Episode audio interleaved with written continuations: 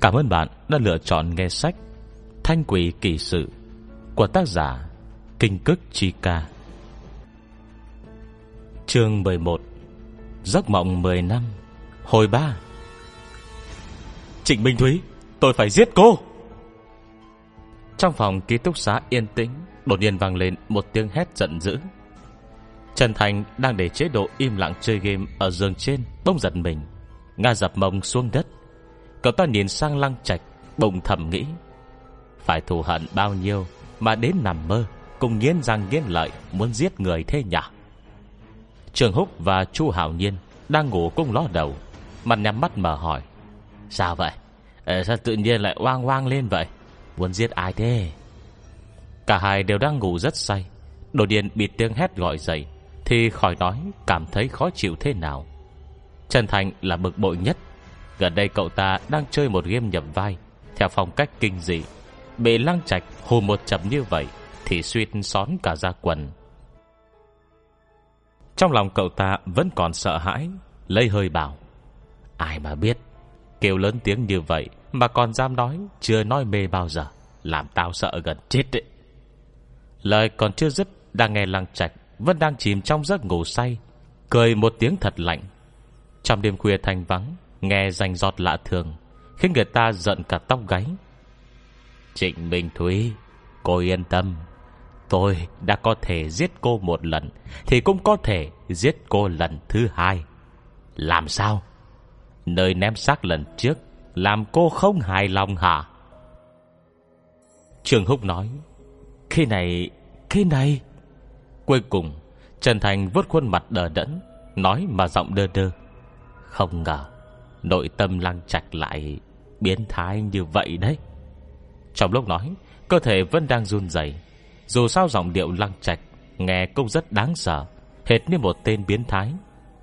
Cậu ta khẽ liếc qua lăng trạch, Vẫn chưa tỉnh. Do dự một hồi, Quyết định vẫn không tới gọi hắn dậy. Sau đó vào nhà vệ sinh rửa mặt. Nhiệt độ trong phòng đột nhiên lạnh hẳn. Vẫn nên đi ngủ sớm một chút thì hơn. Trong căn phòng nhỏ. Nhìn Trịnh Minh Thúy không có cảm xúc gì. Lăng Trạch đột nhiên thôi giận, Mỉm cười nói, Trịnh Minh Thúy, Cô yên tâm. Tôi đã có thể giết cô một lần, Thì cũng có thể giết cô lần thứ hai. Làm sao? Nơi ném xác lần trước, Làm cô không hài lòng hả? Hắn cong môi, Ánh mắt dữ dằn cực độ, Nhưng giọng nói thì lại rất mực dịu dàng, Tựa như đôi tình nhân nhỏ Đang tỏ tình với nhau. Cầm khẽ nhách dáng người đứng thẳng. Tất cả đều rõ ràng, đây Mới thật sự là lăng trạch cao ngạo. Chắc đây là trò bị bầm của cô nhỉ? Hắn cong môi, Cười đầy khinh thường. Đối với một người chết Chẳng việc gì phải cố ra vẻ ngụy tạo? Cũng tệ hại hệt như thế. Làm như vậy Chưa hoàn thành giấc mộng kết hôn với tôi, Thì cũng chỉ Nhân tiện được ờ, cảm nhận cảm giác sung sướng Khi hơn tôi một bậc. Cô còn có thể làm được gì nữa? Trịnh Minh Thúy cười nhạt, Trong mắt lăng trạch, Cô vừa nông cạn lại thấp kém. Hắn còn tưởng chấp niệm trước khi chết của cô Là muốn kết hôn với hắn ư. Ngu ngốc! Đen mặt của Trịnh Minh Thúy Già đi, Dần chuyển sang tức giận mắng. Lăng trạch à Anh đang nói vơ vẩn gì thế hả? Cái gì mà giết hay không giết chứ? Ngày nào tôi cũng phải khổ cực kiếm tiền nuôi gia đình. Một kẻ không nên trò chống gì như anh. Dựa vào đâu mà dám cãi lại tôi? Anh quên rồi à? Tiền anh học đại học Còn là do tôi chu cấp đấy. Khuyết điểm lớn nhất của Lăng Trạch Chính là luôn tự đánh giá mình quá cao, Không chấp nhận tầm thường và thất bại. Chỉ cần đánh đúng vào điểm này, Cô sẽ có cách khiến hắn nói ra cảm xúc thật chỉ cần trong mơ, Tâm trạng hắn trở nên kích động, Thì thực tế cũng có thể nói ra Những lời giống thế. Dù sao thì, Làm gì có ai đề phòng người chết đúng không? Huống hồ, Đợi đến khi tỉnh dậy, Hắn sẽ chẳng thể nhớ được Mình đã trải qua những chuyện gì. 8 giờ sáng, Có một buổi học chung, Chu Hảo Nhiên tốn sức chiến châu hai hồ, Mới gọi Trần Thành đang ngủ say như chết dậy. Nhìn sang lăng trạch Đang thu dọn đồ đạc Thì bông muốn nói lại thôi. Đương nhiên Lăng Trạch Cũng đang nhận ra sự bất thường của cậu ta. Nhưng trong mắt hắn, Cả ba thằng bạn cùng phòng kết túc Đều tự có khuyết điểm riêng, Cũng không cần phải qua lại nhiều. Do đó, chỉ dọn xong đồ mình rồi bỏ đi. Sau khi tiếng đóng cửa vang lên, Trần Thành mới tỉnh táo lại thở dài. À trời ạ, Quên hỏi nó là tôi qua mơ thấy gì rồi. Nghe có vẻ kích thích thật đấy. Trường húc lườm cậu ta một cái. Thôi đè, Không thấy người ta nhìn bọn mình Bằng nửa con mắt thôi à? Dù mày có hỏi Thì quá nửa đó Cũng chẳng thừa nhận đâu. Trần Thành cũng biết vậy, Đành thở dài đi rửa mặt. Vừa mặc quần áo Trường Húc vừa tám chuyện với Chu Hạo Nhiên. Lăng trạch nằm mơ Đúng là chi tiết thật đấy. Đến tên cũng có. Không phải là người đá no đây chứ? Trịnh Minh Thúy, Nghe chắc là con gái. Chưa nghe khoa mình có người tên này bao giờ nhỉ? Chu Hạo Nhiên cau mày. Tao lại thấy chưa chắc Đã là người trong mộng. Lời nói này không đầu không đuôi, Nhưng lạ là Trương Húc lại hiểu được. Chân bỗng mềm nhũn. Thật hay giả vậy? Hạo tử à Mày đừng có dọa tao đấy chứ. 12 giờ đêm Mọi âm thanh trong ký túc đã lắng xuống. Người trên cả ba chiếc giường Đều chậm chậm ngồi dậy Kế đó nhỏ giọng gọi bạn Này lại đây Bên tao gần hơn. Giọng nói rất nhỏ Lăng Trạch ngủ rất say Không hề có chút phản ứng nào. Ba người này chính là Trần Thành Trương Húc, Chu Hảo Nhiên. Cả ba chen nhau trên chiếc giường đối diện Lăng Trạch Của Trương Húc Lấy máy tính giường dưới ra Kế đó cùng bật điện thoại, Mượn ánh sáng xanh mờ mờ Bắt đầu đánh bài. Đội 4 Chúng ta chơi chắc cũng khá ổn nhỉ. Lúc trước ta có đi cầu thôi, Mà Lăng Trạch cũng nói tao quấy dày việc học của nó đấy. Đôi tám, Không biết Ai quan tâm nó đâu. Hạo tử à Chuyện hồi sáng mày nói có thật không thế? Sáng mai còn có giờ học, Thức cả đêm sẽ không chịu nổi đâu. Đôi hai Đúng đây Mày nói nghe sợ chết đi được. Tao nằm mơ cũng hay thấy mình chém quái vật mà. Ồ Tao thắng. Mày nằm mơ Thì có thể nói là chủ hào nhiên, Tao đã có thể giết mày một lần thì cũng có thể giết mày lần thứ hai. Chỗ vứt xác lần trước Không làm mày hài lòng hả? Không. À lại thua rồi. Nhưng nói vậy thì cứ ghê ghê thế nào ấy nhỉ Giờ đã sắp một giờ rồi. Bình thường đều là hơn một giờ Hoặc hai giờ. Chắc là nó lại nói nữa ngay thôi. Cùng trong căn phòng nhỏ ấy, Thêm một lần Nhìn cô ả tiểu tụy giàn đua Xem thường mình kia. Ngọn lửa giận lăng trạch đã dần xuống, Lại bị nét mặt Trịnh Minh Thúy khơi dậy. Hắn cười nhạt. Hôm nay cô đắc ý như vậy, Đã quên mình chết như thế nào rồi hả?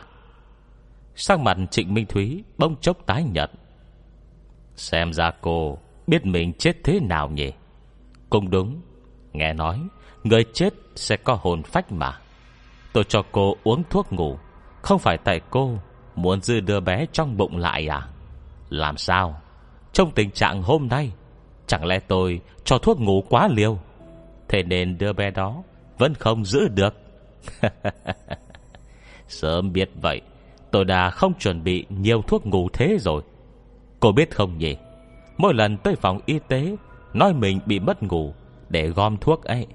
Nét mặt bà bác sĩ đấy Cũng y như cô vậy. Khiến tôi buồn nôn lắm. Nhưng cô đã chết rồi. Khi tôi dùng con dao trong bếp, Chặt đứt tay chân cô Cô có cảm thấy gì không nhỉ? Có phải Muốn giết tôi rồi không? Nhìn hai tròng mắt vằn đỏ Của Trịnh Minh Thúy, Lan Trạch cảm thấy như cuối cùng Mình cũng đã trở nên thật mạnh mẽ. Hắn đắc ý bật cười, Thẳng tay bổ xuống một đao cuối cùng. Cây vali của cô đúng là lớn thật đấy. Tôi chặt cô, Bỏ trong bọc ni lông, Nhét vào rồi mà vẫn còn chỗ trống. Nhưng cũng may là nó đủ lớn, Thế nên tôi mới có thể bỏ thêm đất cát đá vụn vào, Để nó vĩnh viễn Chìm sâu dưới đáy hồ tình nhân Mà cô thích. Cuối cùng, Hai mắt Trịnh Minh Thúy Cũng chảy ra hai hàng lệ máu. Tôi chỉ hận chính mình, Tại sao lại ngốc nghếch đến thế? Chủ cấp cho anh đi học, Nuôi sống anh. Gì mà chu cấp Hay không chu cấp chứ? Số tiền đây Không phải là cô cam tâm tình nguyện cho tôi à? Hết chương 11 Chương 12 Thật thật, già già. Lang Trạch khẽ mỉm cười, Nét mặt dịu dàng chưa từng thay đổi. Trước giờ, hắn vẫn luôn như thế. Nội tâm càng gợn sóng bão bùng Thì nét mặt càng dịu dàng như nước lặng. Trong phòng ký túc, bờ la bài trong tay đám Trần Thành Đã tan tác khắp đất từ lúc nào. Trường húc sợ suýt xón cả ra quần. Ôi mẹ ơi! Không phải nói nói thật đây chứ. Mặt Trần Thành đã tái mét. Nửa đêm nửa hôm, Nghe đứa bạn cùng phòng Dùng ngữ điệu nhẹ nhàng và bình thản như vậy Để nói về việc giết người. Nếu không phải bên cạnh còn có người ngồi chung E cậu ta Đã tông cửa bỏ chạy từ sớm. Ai bảo con trai thì to gan, Dù cậu ta chơi game kinh dị thật Thì cũng đâu có nghĩa là Có thể chấp nhận được Tên giết người điên loạn trong thực tế chứ? So ra thì, Chu Hạo Nhiên Có gia cảnh khá giả, Có vẻ bình tĩnh hơn.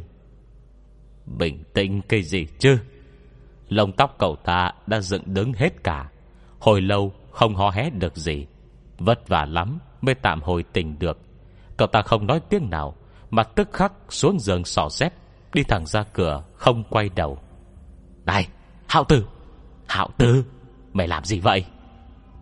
Hai tên gan thỏ Trần Thành và Trương Húc Đã sợ bay sành hồn vía, Vội vàng hỏi quên luôn cả việc Phải vặn nhỏ tiếng, Chỉ sợ thằng bạn đi mất. May là Dù tiếng nói to như vậy, Nhưng lăng trạch vẫn không tỉnh. Chu Hạo Nhiên quay người, Nét mặt đã bị bóng đêm che phủ. Hai thằng bạn đều tưởng cậu ta bình tĩnh lắm, Nhưng lại nghe cậu ta bảo Tao sang phòng à, cách vách ngủ nhờ một đêm. Bọn mày đi luôn không? Đi, Nhất định phải đi. Sợ phát khiếp lên rồi đây. Nghe không thôi Thì không cảm thấy gì. Nhưng nếu như suy đoán của Chu Hạo Nhiên là đúng, Vậy chẳng phải Họ đang ngủ chung phòng Với một tên điên giết người hay sao? Nghĩ kỹ thì Đúng là sợ xón đái. Phải nhanh rút lui. Cả hai xuống giường chạy thẳng ra ngoài. Trường Húc không nhìn rõ, Còn đụng đầu vào cột giường, Phát ra một tiếng cộp rất vang. Nhưng lăng trạch Đã bị Trịnh Minh Thúy tính kế, Mượn sức Hà Thanh giữ chân trong mộng, Không thể dễ dàng ra ngoài, Chỉ có thể tiếp tục ngủ say, Không biết gì. 3 giờ Gà gáy báo dạng đông Sương khí dân tỏa. Trịnh Bình Thúy vẫn dư dòng lệ máu trên mặt. Nhìn thấy ba người kia đã chạy ra Thì chị bật cười không thành tiếng. Đêm này Làng trạch ngủ rất sâu. Khi tỉnh trời đã sáng bảnh Hàn liền cây đồng hồ đeo tay đi ngủ Cũng không tháo xuống. 7 giờ 58 7 giờ 58 Nguy rồi, trễ rồi. Hàn tức tốc lật mình nhảy xuống giường Vừa mặc quần áo Vừa băn khoăn khó hiểu. Sao lại ngủ dậy muộn thế nhỉ? Hơn nữa, Mấy đứa cùng phòng dậy rồi, Sao không có tiếng động gì? Không phải bị người ta gài bẫy rồi chứ? Khi vội vã rời khỏi ký túc xá, Trùng hợp trương lý của phòng bên Cũng đi ra. Độ gần đây cậu ta bị cảm nặng, Đã xin phép nghỉ phép 2 ngày, Nên mới không cần đi vội. Nhưng khi nhìn thấy lăng trạch, Cậu ta không còn mang ánh mắt Vừa hâm mộ lại ao ước đó nữa. Ánh mắt đó Kể từ khi Lăng Trạch xác định quan hệ với Trương Linh Yên đã thấy nhiều, thành ra không lạ lẫm gì. Nhưng từ trong ánh mắt Trương Lý hôm nay lại có một vẻ kỳ lạ khó nói rõ, tràn đầy khinh bỉ, e rẻ, coi rẻ và sợ hãi. Đủ loại cảm xúc phức tạp đan xen vào nhau, khiến Lăng Trạch khó mà hiểu nổi. Địa cùng chỉ trong chớp mắt, chỉ giây sau, Trường Lý đeo cái khẩu trang to sù Lập tức đi sang hướng khác. Miệng ôm ôm bỏ lại một câu. Tớ có việc đi trước nha. Rồi liền chạy chậm đi ngay. Thời gian đang gấp rút, Lang Trạch không suy nghĩ nhiều nữa. Cũng có càng chạy bất chấp hình tượng gì. Dùng tốc độ nhanh nhất Để lao đến lớp học. Khi đến lớp, Mọi người vẫn đang nói cười rôm rả. Ấy thế mà khi hắn vừa bước vào, Tức khắc cả căn phòng đã im phăng phắc. Cái lớp học như nơi công cộng, Luôn ồn ào nhức não xưa nay. Đừng nói giảng viên chưa tới, Mà dù có tới rồi, Thì tiếng ồn vẫn chẳng ít hơn lúc này. Sao giờ lại đột nhiên im lặng như vậy? Đợi đến khi Hắn dằn sự nghi ngờ ngồi xuống ghế, Nhưng bàn học hai bên Lập tức tách ra, Như khi Mose chia đôi biển đỏ. Đồng loạt thu dọn đồ đạc Dịch sang bên một ghế. Làng trạch không biết nói gì. Rốt cuộc đã có chuyện gì? Do trong lòng có chuyện, Nên tiết học hôm nay Hình như một ngày biến thành một năm. Đúng là đứng ngồi không yên. Giờ học đã hết, Nhưng sinh viên trong lớp Thì lại thay đổi thói quen. Vừa tan học là rời đi như mọi ngày. Ngược lại, đều cách hắn thật xa. Túm tụm vào nhau, Xì xào bàn tán. Ngay cả rất nhiều nữ sinh cũng thế.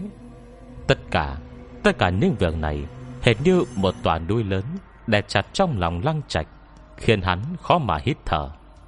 Đến tận khi Trương Linh Yên tới tìm, Lăng trạch, Các bạn nói anh giết người.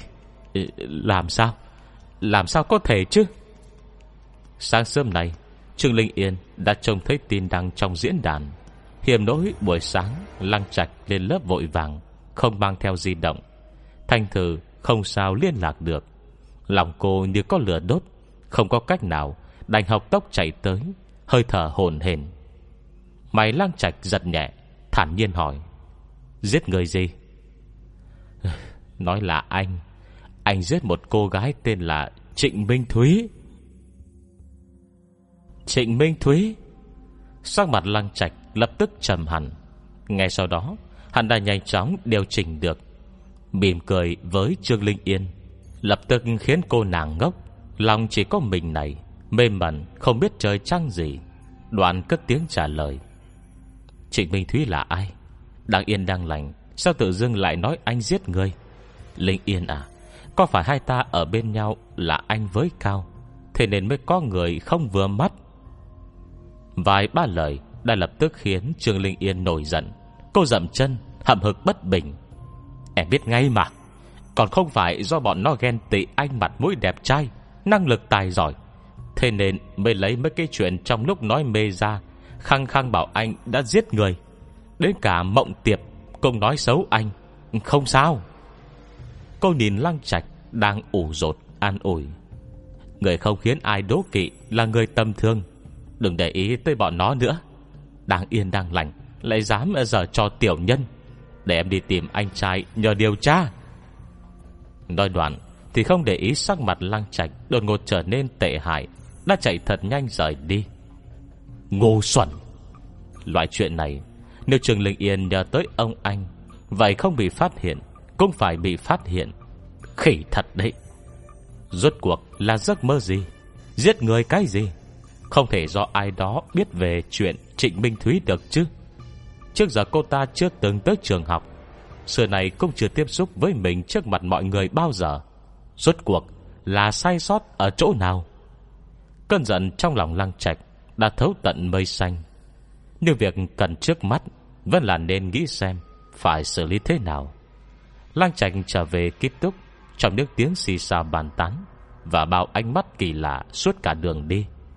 Kể từ khi vào đại học tới giờ, Hắn vẫn luôn tạo dựng cho mình Một hình tượng nam khôi Bình dân chăm chỉ, Lịch sự nho nhã làm việc gì cũng luôn thuận lợi mọi bề. Chưa bao giờ phải gánh chịu Mối ô nhục to lớn như giờ khắc này. Trở về ký túc xá, Hắn mở điện thoại. Thông báo đầu tiên nhảy ra Chính là những tin nhắn Và cuộc gọi nhớ của Trương Linh Yên. Hắn mặc kệ những thứ ấy, Vào thẳng diễn đàn của trường. Chỉ thấy ngay đầu diễn đàn, Dòng tít in hoa to bằng chữ đỏ Bất ngờ viết, Tin kinh hoàng Nam Khôi LT Của khoa tài chính Nằm mơ, Kể lại quá trình giết người chặt xác. Giọng tít trói mắt Lại thu hút như thế. Cộng thêm chủ nhân, Còn là Nam Khôi có danh tiếng trong khoa tài chính. Bài viết mới đăng lúc 3-4 giờ sáng, Mà đã có mấy trăm ngàn lượt click. Sinh viên toàn minh đại, Dù đã tốt nghiệp hay chưa tốt nghiệp, Thì cơ bản đều đã biết cả. Làng trạch run rẩy bấm mở bài. Chỉ thấy phần mở đầu viết thế này. Chủ Bích Ở trong ký túc xá của khoa tài chính. Phòng ký túc xá của bọn tôi Ở ngay phòng bên cạnh của Nam Khôi LT Khoảng độ 3-4 giờ sáng hôm nay, Đột nhiên Có người gõ cửa phòng. Chúng tôi mở cửa xem thử. Chỉ thấy người trong phòng của Nam Khôi nọ, Trừ cậu ta ra, Thì toàn bộ ba người bạn cùng phòng Đều muốn ở nhờ phòng bọn tôi. Nguyên nhân là vì bọn họ đánh bài đêm. Đang đánh thì nghe đứa bạn nói mê. Do nội dung quá khủng khiếp Nên mới sợ hãi trốn đi. Cụ thể trong mộng nói thế này. Mặt lăng trạch đã đỏ ngầu, Căn răng nghiến lợi. Chu Hạo Nhiên, Trần Thành, Trường Húc. Hết chương 12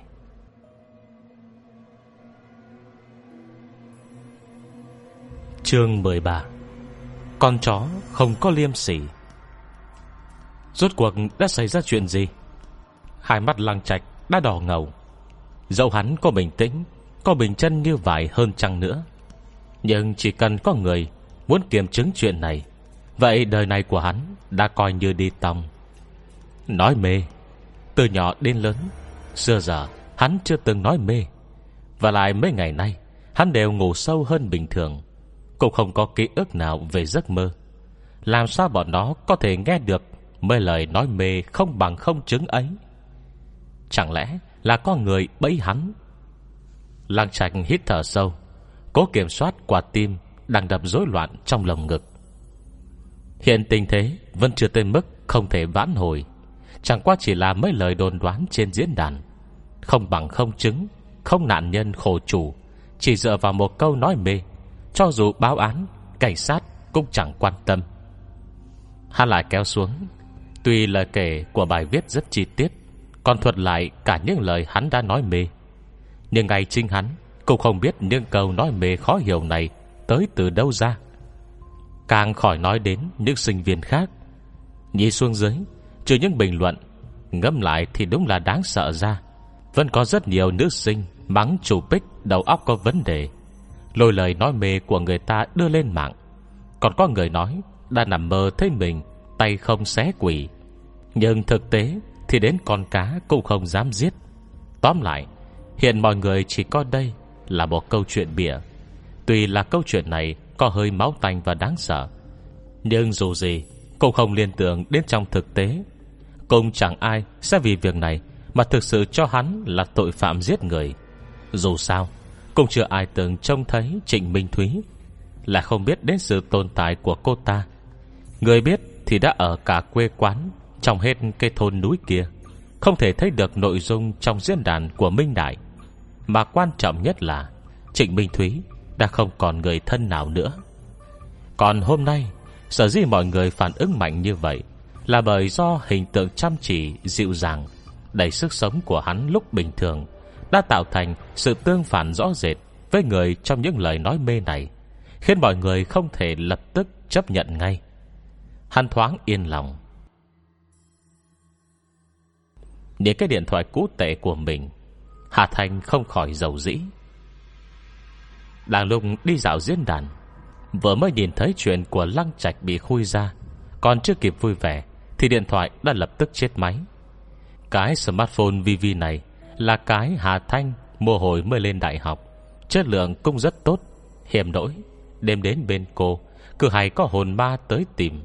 Âm khí quá nặng, Nhiệt độ quá thấp, Thế nên mới khiến tuổi thọ điện thoại Trượt dốc một quãng dài.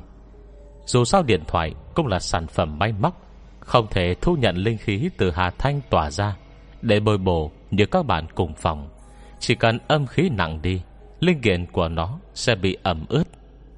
Nghĩ tới số dư 80.000 tệ còn lại trong thẻ. Là nghĩ tới chiếc điện thoại hiệu Long Đằng, Mình tâm tiền đã lâu. Hà Thanh quyết định, vẫn nên đổi thì hơn. Tục ngữ nói rất hay, Làm khổ ai Cũng không thể tự làm khổ mình được. Bên cạnh trường có trung tâm chuyên bán điện thoại. Hà Thành bằng qua con ngõ từ phía cửa Bắc. Chưa đầy 10 phút đã tới nơi. Nhưng hình như hôm nay, Có niềm vui ngoài ý muốn rồi. Nhìn ba con chó hoang bên cạnh thùng rác. Hà Thanh cảm thấy hôm nay Mình đúng là may mắn. Tuy mua điện thoại mới Đã tốn mất một khoản tiền, Nhưng mà Nhưng mà lại có thể tiết kiệm được Tiền mua máu cho đen thượng hạng. Nhìn ba con chó núi Màu lông loang lổ, Gầy chơ cả xương kia. Ấy thế mà, Thật sự có một con Mang bộ lông đen tuyền.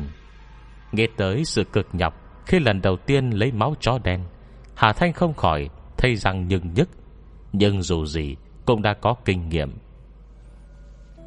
Ba con chó hoang này Đều là giống chó núi Đài Loan chính gốc. Hiện giờ mọi người đều cùng nuôi Một loại chó theo phong trào. Độ này Mấy con chó núi địa phương của Đài Loan, Nhật Bản Đều rất được ưa chuộng. Chỉ có loại chó bản địa của Trung Quốc đại lục Là trừ nông thôn Thì hầu như không ai nuôi. Nhưng Hà Thanh lại biết Xét về tính linh hoạt Và chất lượng của máu. Không loại chó nào tốt hơn chúng nó. Huống hồ, Nếu là dùng để vẽ bùa, Trừ chó bản địa, Các loại chó đen khác Đều không có nửa phần tác dụng. Dù sao thì chó cưng nuôi trong nhà Vân Khang cho nuôi Để trông giữ nhà cửa. Tính cường trong máu vẫn chưa đủ. Bà còn cho Hoàng thường xuyên quanh quẩn Ở khu quanh trường, Không hề sợ người. Vậy nên khi Hà Thanh đứng yên gần đó Bọn nó cũng chỉ trơ mắt nhìn Đoàn tiếp tục vùi đầu lục rác Thời tiết vẫn nóng Mùi từ thùng rác vô cùng khó ngửi Nhưng cũng chính vì là như thế Nên có thể đồ ăn cũng nhiều hơn. Bởi rất nhiều người Lo thức ăn để lâu bị hỏng Nên chỉ ăn một bữa là đồ bỏ. Đối với cho Hoàng, Trừ quá nóng ra Thì mùa hè lại là mùa khó bị chết đói nhất. Hà Thanh nhìn bọn nó. Đoàn ngoái đầu, Lê ba cây xúc xích to hiệu Song hối vương trung vương, Mua từ cửa hàng tiện ích cạnh đó ra. Mở bao gói, Chậm chậm bước đến gần đám cho hoang. Gần đó nhiều sinh viên, Cũng thường xuyên có nữ sinh Mang đồ ăn vặt tới. Bà con chó chỉ hơi cảnh giác, Rồi lập tức chọn đồ ăn tươi mới hơn. Đợi bọn nó đến gần, Hà Thanh liền chấp ngón cái Và ngón út lại với nhau. Tự bấm cho mình một lần khải linh chú. Động vật trời sinh Đã có bản năng sinh tồn. Ấy là vì từ khi sinh ra, Bọn nó đã được thừa kế Những thói quen tốt Có thể giúp bọn nó sống tiếp. Loài người cũng có, Chỉ là mỗi ngày đều phải nhận những công việc bất đồng. Mọi điều ăn uống Đã có người đi trước lo liệu hết, Lâu ngày lại thành dần đánh mất ưu điểm này. Nhưng có được thì tất có mất. Tuy không còn bản năng sinh tồn bẩm sinh Nhưng năng lực học tập của loài người Thì những loài động vật khác Lại không thể so sánh. Khải linh chú này Nó có thể khiến người ta Giao tiếp không gặp trở ngại gì Với sinh linh trong một khoảng thời gian ngắn. Cô trưng ra nụ cười Của con sói đội lốt bà ngoại. Nào à, Ngoan ăn đi nào Ăn từ từ thôi Đừng gấp.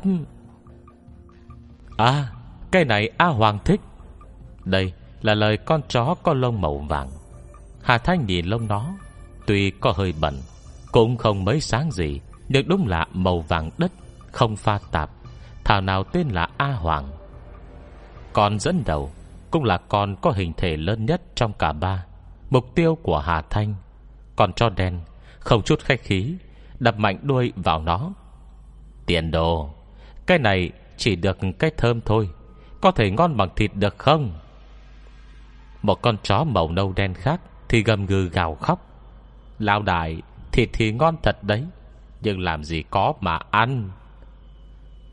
Hà Thành nghe mà không khỏi đen tái cả mặt. Đám chó này, Sao lại không giống đám chó thật thà Trong tưởng tượng thế hả? Mà thôi kệ Mặt thấy cây xúc xích Đã sắp bị chén hết, Hà Thanh liền nói Cho đen lớn ơi Ngày nào cũng thế này, Chắc bọn mày ăn không đủ no đâu nhỉ? Hay là thế này, Mày cho tao một ống máu, ta bao mày ăn cơm một tuần nhé. Thế nào? Còn cho đèn im lặng Ngột hết miếng xúc xích cuối cùng, Rồi trong ánh mắt thấp thoáng mong đợi của Hà Thanh, Nó bỗng nói với bọn đàn em, Chạy mau, Đây là bọn buôn thịt chó. Tao biết ngay là à Mở ương sát thịt tao rồi mà sau mấy tiếng chó sủa vang lên, Hai con chó khác lập tức đâm luôn miếng thức ăn cuối cùng, Rồi cong đuôi chạy bình bịch ra tít đằng xa. Còn cho đen to kia Thì chạy sau cùng. Mới đó đã lần vào mấy con hẻm, Mất tâm mất tích. Sự tin tưởng cơ bản nhất Giữa người và chó đi đâu rồi? Một ông máu nhiều lắm chỉ 100ml Bao cơm một tuần, Lấy thể trạng của con chó đó Phòng trừng phải tốn hai ba trăm tệ, Thậm chí nhiều hơn nữa kìa. Mau cho đèn phơi trăng, Đã qua gia công Mà trong mạc bảo trai Bán không phải cũng chỉ có mấy trăm tệ Một gram thôi sao? Nếu không phải lấy máu của con chó Cam tâm tình nguyện Thì tác dụng sẽ tốt hơn. Hà Thanh việc gì Phải phí công đến thế? Cô nhìn ba vỏ cây xúc xích Sạch láng trên tay, Không khỏi mắng thầm. Bà con chó không biết xấu hổ. Ăn xong là trở mặt ngay được. Thôi, Bỏ phí cả đống công sức. Cuối cùng tiền đã mất, Đồ cũng đã mua. Thế mà chó thì ăn xong lại chạy tuốt trở mặt. Hà Thành sợ cái điện thoại Long đẳng S1 mới mua. An ủi nghĩ, May mà cái này vẫn còn. Hết chương 13 Chương 14 Dưới nước. Thời đại tin tức, Ngày nào trong nước Cũng có cả đống tin lạ không tưởng. Và những vụ án đáng sợ, Miễn cần là có. Chỉ mới qua tầm 2-3 ngày, Bài viết liên quan tới Lăng Trạch Đã ít có ai quan tâm tới. Ở đây, Kế hoạch của Trịnh Minh Thúy Cũng đang rơi vào bế tắc. Hà Thanh chỉ cho một tuần, Nhưng hôm nay thì đã là ngày thứ sáu. Hai ngày qua, Bất kể Trịnh Minh Thúy có tạo ra cảnh tượng thế nào Lang Trạch vẫn không chịu nói một lời nào. Tuy khi ngủ dậy, Không nhớ được đã có chuyện gì xảy ra Nếu mỗi lần vào giấc mộng, Trí nhớ của hắn đã quay về toàn bộ. Vậy nên, Có thể liên hệ chuyện trong mộng Với tình hình thực tế. Như một lẽ đương nhiên, Hắn lập tức hiểu ra Tất thảy những chuyện này Đều là mánh khóe của Trịnh Minh Thúy. Nhưng dựa trên tình hình này, Hắn đoán chắc Trịnh Minh Thúy Không có cách nào tốt hơn để trả thù. Vậy nên, càng dễ khống chế mình hơn. Nhưng lời đã nói trong mơ, Giống chuyện kể trong bài viết kia như đúc, Mà ba người cùng phòng ký túc xá, Thì đến hôm nay Vẫn chưa chịu trở lại. Lăng Trạch cảm thấy vô cùng nhục nhã. Hai hôm nay vào mộng Còn đánh chết, Hắn cũng không chịu hé lời nào. Trong nét mặt của Trịnh Minh Thúy, Ngày càng lộ rõ sự sốt ruột và thù hận. Hắn biết chắc Cách làm của mình là đúng. Hiện đêm nào, Trịnh Minh Thúy cũng tụ âm vào mộng. Không thoát được phạm vi của bùa, Không cách nào liên lạc với Hà Thanh. Mà thấy 7 ngày sắp hết Thật sự không còn cách nào. Hà Thanh đành phải chủ động xuất kích. Buổi tối hôm thứ tư, Ven hồ tình nhân Trong công viên Hy Hòa, Cảnh sát bắt được hai cậu trai Có ý đồ phá hư cảnh quan công cộng. Công viên Hy Hòa Là công viên mở cửa nước tiếng tại đế đô. Tổng diện tích ước chừng 300.000 mét vuông. Bên trong có hồ sen, Công trình giải trí loại nhỏ trên mặt nước Và hồ nhân tạo ở ngay trung tâm. Trên hồ nhân tạo Có dịch vụ cho thuê thuyền trèo Gió mát mơn man, Thuyền trôi giữa hồ. Ven hồ còn có lá sen hoa sen, Lại thêm giá cả phải chăng Mà thiết thực. Chỉ 20 tệ Đã có thể thông dòng di chuyển trên mặt hồ bởi đó mà nơi này Cũng là nơi lý tưởng cho các đôi tình nhân tỏ tình hẹn hò. Còn được gọi vui là Hồ Tình Nhân. Lúc trước, Những lời nói mê của Lăng Trạch bị lộ, Trong đó có nhắc tới Hồ Tình Nhân. Tuy chỉ là nói mê, Nhưng thực tế Đã có không ít người trí tưởng tượng phong phú, Thầm ngờ vực trong lòng. Nhưng ngờ vực Thì có ngờ vực đấy. Nhưng nếu bảo bọn họ Đi chứng thực chuyện này Thế thì đâu có được. Vậy nên, cũng chỉ có thể là lời đồn đãi Để cùng bàn tán, Chứ không mang tới ý nghĩa thực chất nào. Mà việc Hà Thanh làm Thì chính là Chọn đúng hai cậu nam sinh Có lòng oán hận, Dán bùa dẫn niệm vào người họ. Hai người này gia cảnh khá giả, Thành tích biểu hiện thường ngày Cũng nổi bật xuất chúng. Nhưng mỗi lần nhận học bổng, Lại đều bị tấm gương chăm chỉ của Lăng Trạch đẩy xuống. Kể ra Cả hai đều không để ý đến học bổng lắm. Nhưng cái cốt không phải ở học bổng, Mà là ở bản chất sự việc. Liên tục bị đè đầu 3 năm, Lần nào cũng là một lý do. Gia cảnh lăng trạch không tốt, Phải dựa vào học bổng Mới có thể trả tiền học phí. Thành tích của các em cũng tạm được, Coi như làm chuyện tốt đi. Thầy phụ trách đã khuyên như thế. Nhưng thế Thì cũng không thể Đè cả ba năm được chứ. Do đó mà hai người Cùng mang lòng bực tức Đã ăn ý trở thành bạn tốt. Vốn là bùa dẫn niệm của Hà Thanh Có thể phóng đại suy nghĩ của một người. Chọn lựa kỹ lắm Mới ra được hai người đây. Tuy là có không cam lòng, Nhưng nhân phẩm thì vẫn tin được. Vậy nên cả hai cùng đẩy ra một ý, Đó chính là Tây Hồ tình nhân, Nên thử xem rốt cuộc Lời nói mê có phải sự thật không?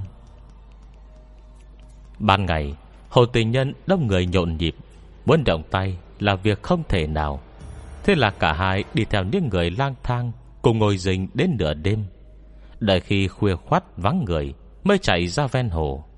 Hai cậu sinh viên, Một người tên Tử Dương, Một người tên Vương Tùng Lâm, Lúc này đang mượn ánh đèn vàng mờ mờ Và đèn pin Để nhìn xuyên xuống đáy hồ xanh biếc. Khó tránh sinh cảm xúc Muốn bỏ gánh giữa đường. Vương Tùng Lâm hỏi, Chúng ta có xuống nước nữa không? Lời như rơi đó không có gì. Vậy không phải Không phải phí thời gian rồi à? Nhìn nước hồ như một con quái thú bên dưới, Từ dương cũng do dự. Nhưng khi nghĩ đến chuyện Mình vẫn luôn canh cánh hai hôm nay, Thực sự không tìm ra kết quả Thì khó mà yên lòng. Thế là cắn răng kiên quyết bảo xuống, Đã tới tận đây rồi. Đương nhiên phải xuống chứ. Quyết định xong xuôi, Cả hai mang theo đồ đạc Tới bến thuyền nhỏ. Từ dương vừa quấn dây thừng vào hông mình vừa nói, Mày thả móc sắt xuống nước trước, Thả xuống đáy ấy. Nghe bảo hồ tình nhân này Sâu tới 10 mét, Tao thấy không tới, Nhưng 5-6 mét thì vẫn phải có. Mày buộc một đầu của dây móc vào lan can Sợi dây bên hông tao cũng vậy. Nhớ canh thời gian. Nếu sau 3 phút mà không thấy tao lên, Thì phải kéo dây. Móc sắt là loại móc treo thịt Các hàng hay dùng mua ngoài chợ. Hai người định là Sẽ xuống trước Xem có dương hòm vali gì không. Nếu có thì móc vào kéo lên. Không có thì sẽ không ho hé gì về việc này. Chỉ coi như một giấc mơ. Từ dương còn ở trong đội tuyển bơi lội Chuyện gì không được, Chưa bảo lặn xuống nước Thì vẫn dư sức. Buộc dây thừng vào, Cùng lắm chỉ để phòng bất chắc. Dù sao hai người Cũng chỉ muốn khiến kẻ khác khó chịu, Chứ nào muốn rước thêm khổ cực về cho mình. Đợi khi thấy dây thừng đã được buộc chặt, Móc cầu cũng đã thả xuống nước. Từ giường, khởi động tay chân một lát, Điều chỉnh lại sợi dây quấn bên hông, Rồi hít sâu một hơi, Nhảy ôm xuống nước. Nước hồ ban đêm sâu dày lạ thường. Hơn nước hồ nhân tạo Được xây dựng đã lâu, Chất lượng nước khỏi nghĩ cũng rõ. Từ giường đeo đèn pin trong nước Buộc trên đầu, Vận động tư chi Nhanh chóng lặn tới đáy nước. Dưới đáy hồ đầu đầu cũng đầy ngậm rác, Chai nhựa vụn đá Và những chế phẩm nhựa bán phân hủy, Không đâu không có, Rồi cả những loại túi sách ba lô. Miệng từ dương phun ra Cả chuỗi bong bóng khí. Đầu nghĩ thầm, Cái nước này mẹ kiếp Bẩn kinh hồn. Về nhất định phải tắm kỹ mới được. Đáy hồ vô cùng rộng lớn, Nhưng diện tích đèn pin chiếu tới được Thì chỉ trong một khoảng. Mà thầy Đa Sam không nhìn thở tiếp được, Đang định trở về, Từ giường bông trông thấy Một cái vali thật to. Cậu ta mừng húm, Vội vàng kéo móc câu. Đã thả xuống trước đó tới, Móc vào quai cầm của vali.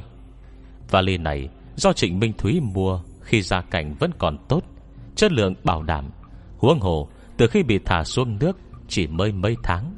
Do đó, khi móc lơi câu vào Thì quai cầm Vẫn không bị mục nát. Tuy không biết vali này Có phải cái vali to màu đen, Lăng trạch nói tới hay không, Nhưng nhìn dưới đáy nước Thì đúng là màu đen không sai. Mục đích đã đạt được. Tảng đá lớn trong lòng từ dương Đã được đặt xuống, liền nhanh chóng bơi lên. Cùng với tiếng ủng ộc, Cậu ta trồi lên mặt nước. Vương Tùng Lâm Chờ phía trên đang vô cùng đau khổ. Nếu Từ Dương còn không trở lại, Cậu ta sẽ không chịu nổi mất. Tuy hai người len lút tới đây làm việc, Một mặt là vì có cảm giác không cam tâm với lăng trạch, Nhưng mặt khác Cũng là tò mò và sợ hãi với những lời nói mớ, có đầu, có đuôi của hắn ta. Kết quả, Từ giường xuống nước lâu thế Mà vẫn chưa thấy lên. Để thêm lát nữa, Chắc chắn Vương Tùng Lâm Sẽ kéo dây thừng lên ngay. Khi lại nhìn thấy bóng người trong nước, Cậu ta lập tức thở ra một hơi dài Như người vừa sống sót Sau cơn tai nạn. Tức thì mừng rỡ, Nói với Tử Dương, Mày quá mày quá Tao chỉ sợ mày bị làm sao? Nào à, Tao kéo dây thừng Mày nhanh lên đây đi. Đúng rồi Đã tìm được chưa? Tao thấy hình như sợi dây kia nặng nặng ấy. Trong nước Từ dương vuốt mặt Nghĩ đến cái vali to kia Lại càng khó tránh sinh ra sợ hãi với lăng trạch. Nhưng giờ đồng bạn hỏi tới Cậu ta vẫn vờ như to gan cười bảo Không có gì Tao thì bị làm sao được Nhưng đúng là bên dưới có Lời còn chưa nói hết Thầy Linh đã có mấy đường đèn pin Từ ven hồ chiếu tới. Kèm theo còn có tiếng quát to. Ai đấy? Hết chương 14 Chương 15 Ghi chép.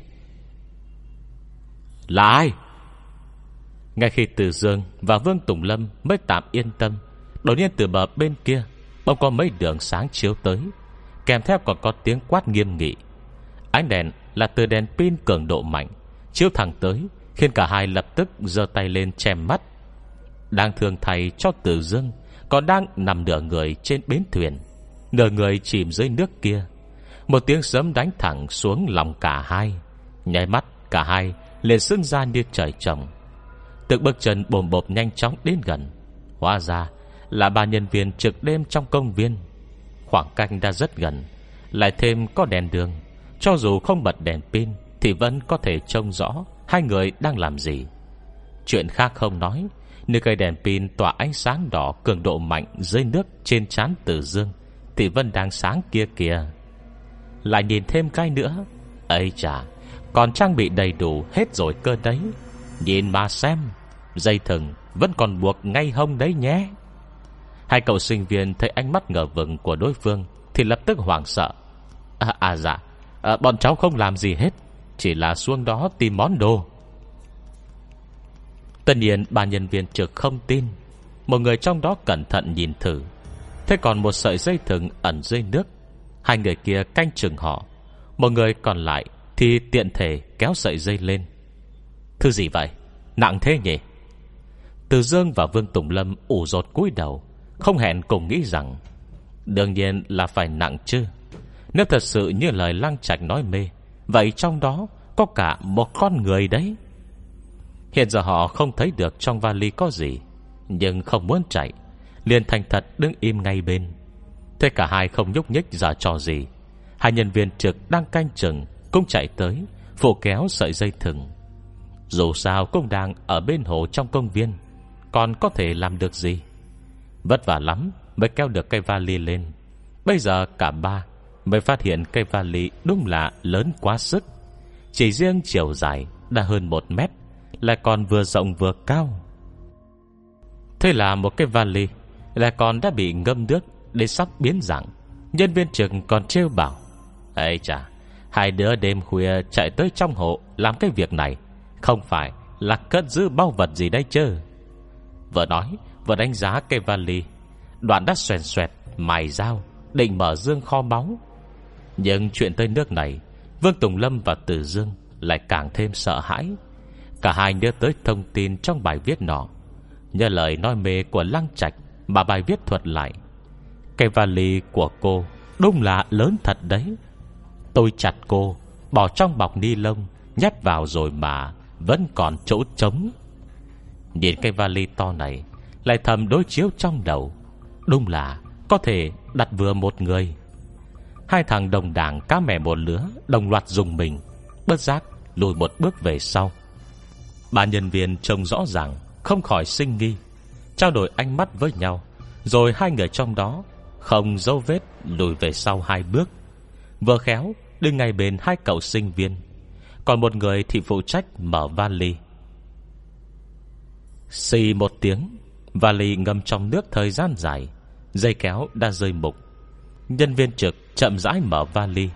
Song song với âm thanh mở vali vang lên, Sắc mặt từ Dương và Vương Tùng Lâm Càng lúc càng tái mét. Vali bị mở ra, Chỉ thấy bên trên Là một lớp đất cát đá vụn. Phía dưới mơ hồ Lộ ra mấy túi ni lông đen. Lập tức từ Dương và Vương Tùng Lâm Không chịu nổi Đầu loạt hét ẩm lên. À Sau đó Bất chầm cả tảng nước lòng tòng trên người, Ôm chầm lấy nhau. Kết hợp với trí nhớ Loài cảm giác phim kinh dị xảy ra trong thực tế này Thực sự quá đáng sợ. Đêm hôm khuya khoắt, Tiếng kêu không bất thình lình này Khiến mấy nhân viên trực Sợ suýt hồn lìa khỏi xác. Toàn thân run lên, Thiếu chút nữa sợ tới chết đứng. Người đàn ông có vẻ là cầm đầu, Liếc họ một cái, Trong lòng càng nghi ngờ. Thế là không do dự thêm nữa. Vươn tay, lôi mấy túi ni lông ra. À Cả năm đồng loạt nôn mửa, Chân nhũn nhừ, Không đứng thẳng nổi. Người cầm đầu tạm coi như bình tĩnh. Sau khi quẹ quẹ mấy tiếng, Thì lập tức nhìn chằm chằm hai cậu sinh viên. Vừa nhìn, Vừa móc điện thoại ra báo cảnh sát. À Đồn cảnh sát à, khu Hy Hòa đúng không? Ở đây có giết người. Có thi thể, Ngay trong hồ tình nhân, Ở công viên Hy Hòa. Tôi Tôi là nhân viên bảo vệ trực đêm hôm nay. Đồn cảnh sát khu Hy Hòa, Chỉ phụ trách công viên Hy Hòa Và khu vực lân cận. Chốt an ninh được lập ngay ở cửa Bắc công viên. Giữa đêm khuya, Cộng thêm cả người đang trực Thì cả đồn cũng chỉ được ba người. Đang liêm dìm bỗng nhận được điện thoại báo án, Còn là án mạng. Hai viên cảnh sát trong đó liền nhanh chóng xuất phát Chạy tới hiện trường. Sao tự dưng lại xảy ra án mạng? Bên hồ tình nhân Không phải là nhảy hồ tự sát đây chứ? Viên cảnh sát tên Chu Triều Dương Không khỏi bực dọc. Một người khác tên là Hàn Thiệu Nghe tiếng thì nói Chắc là vậy Nếu không thì đêm hôm thế này Chỗ đó xảy ra chuyện gì được? Nhưng dạo trước à, không phải hồ tình nhân Mới làm lan can bên hồ à, à Nhưng cũng khó nói. Nếu người ta đã không muốn sống rồi Thì kiểu gì chẳng nghĩ ra được cách nhỉ? Hai người đi chiếc xe mô tô chuyên dụng của cảnh sát. Trong lúc nói chuyện Thì đã đến nơi. Nhìn qua còn thấy không ít người. Đêm thử thì tại chỗ Có tới 1, 2, 3, 4, 5 người. Cùng không thể là nhiều người vậy Cùng nhau phát hiện người chết chứ. Kết quả vừa đến gần Đang ngửi được mùi hôi thối. Loài mùi chỉ riêng ở nhà xác Mới có này. Dù ngược gió thì vẫn có thể Lan đến tận ngoài 10 dặm. Hai nhân viên cảnh sát tiến lại gần nhìn thử. Chỉ thấy bên trong cái vali to màu đen Là những chiếc túi ni lông. Trong túi bất ngờ Là một đoàn chân tay gãy Đã bị ngâm tới trắng bệch, Đang tỏa mùi thối giữa, Không tài nào chịu nổi. Ngoài ra, còn rất nhiều mảng thịt vụn nát không rõ, Bởi vì được gói kín trong bọc và vali. Thế nên đến tận bây giờ, Vẫn chưa hoàn toàn thối giữa. Hơn 2 giờ sáng, Vương Tùng Lâm và Tử Dương Bị mang tới đồn cảnh sát, Bắt đầu bị tách ra lấy khẩu cung riêng. Cậu, Tên họ. Bị vực dậy khỏi giấc mộng đẹp, Tâm tình viên cảnh sát lập biên bản Thực sự không tốt mấy. À em Em tên Vương Tùng Lâm. Giới tính Nam. Tuổi.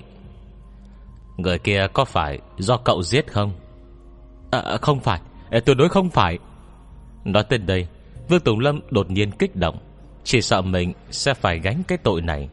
Đây chắc chắn không phải chuyện nhỏ. Không phải cậu giết. Vậy tại sao cậu biết nó ở trong hồ? Tại sao hơn nửa đêm Lại phải xuống hồ Vớt vali lên? À, Em à, Bọn em chỉ nhất thời ma xui quỷ khiến. Nghĩ đến lời nói trên diễn đàn, Chặt xác giấu vào trong vali. Ở trong hồ tình nhân, Bọn em mới nghĩ Cái vali nặng như vậy. Chỗ khác không tiện ném, Chỉ có thể từ chỗ bến thuyền Nên Nên mới muốn xem thử thôi. Thế nên mới, Anh cảnh sát à Người kia thật sự không phải do bọn em giết. Bọn em chỉ đọc được bài viết Nhất thời không nhịn được. Dần dần dần dần dần Diễn đàn Bài viết Viên cảnh sát bắt được hai chữ quan trọng này Vội vàng hỏi Diễn đàn gì? Bài viết gì? À, Dạ chính là Chính là diễn đàn trường Minh Đại Viết là Lăng Trạch khoa tài chính Nửa đêm nằm mơ. Nói cậu ta giết một cô gái tên Trịnh Minh Thúy Chặt nát cô ta Giấu vào trong vali. Nói rồi lại đưa tới thi thể vừa trông thấy, Không khỏi ở thêm mấy tiếng liền. Đợi khi ngồi thẳng người lại, Sợ cảnh sát không tin, Cậu ta còn vội vàng dâng chứng cứ ra. Ờ, ngay trong điện thoại của em này, Hai bọn em đều học minh đại. Bài viết trên diễn đàn, Hầu như cả trường đều biết rồi. Trong phòng thẩm vấn bên cạnh, Khẩu cung của Tử Dương Cũng không khác Vương Tùng Lâm làm mấy. Chỉ là cậu ta có nhiều lời, Thêm về ân oán giữa mình và Lăng Trạch, Cũng coi như giải thích cho động cơ. Nửa đêm xuống nước, Mò xác của hai người.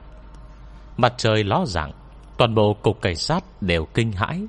Học sinh ưu tú của Minh Đại Dính tới án giết người chặt xác, Ném xuống hồ. Một đêm này thật sự là quá kích thích. Hết chương 15 Diễn biến gì tiếp theo sẽ xảy ra đây? Mời các bạn đón nghe. Đừng quên đăng ký kênh, Bật thông báo Để được đón nghe sớm nhất.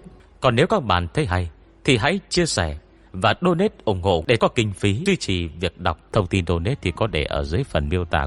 Xin cảm ơn các bạn rất nhiều.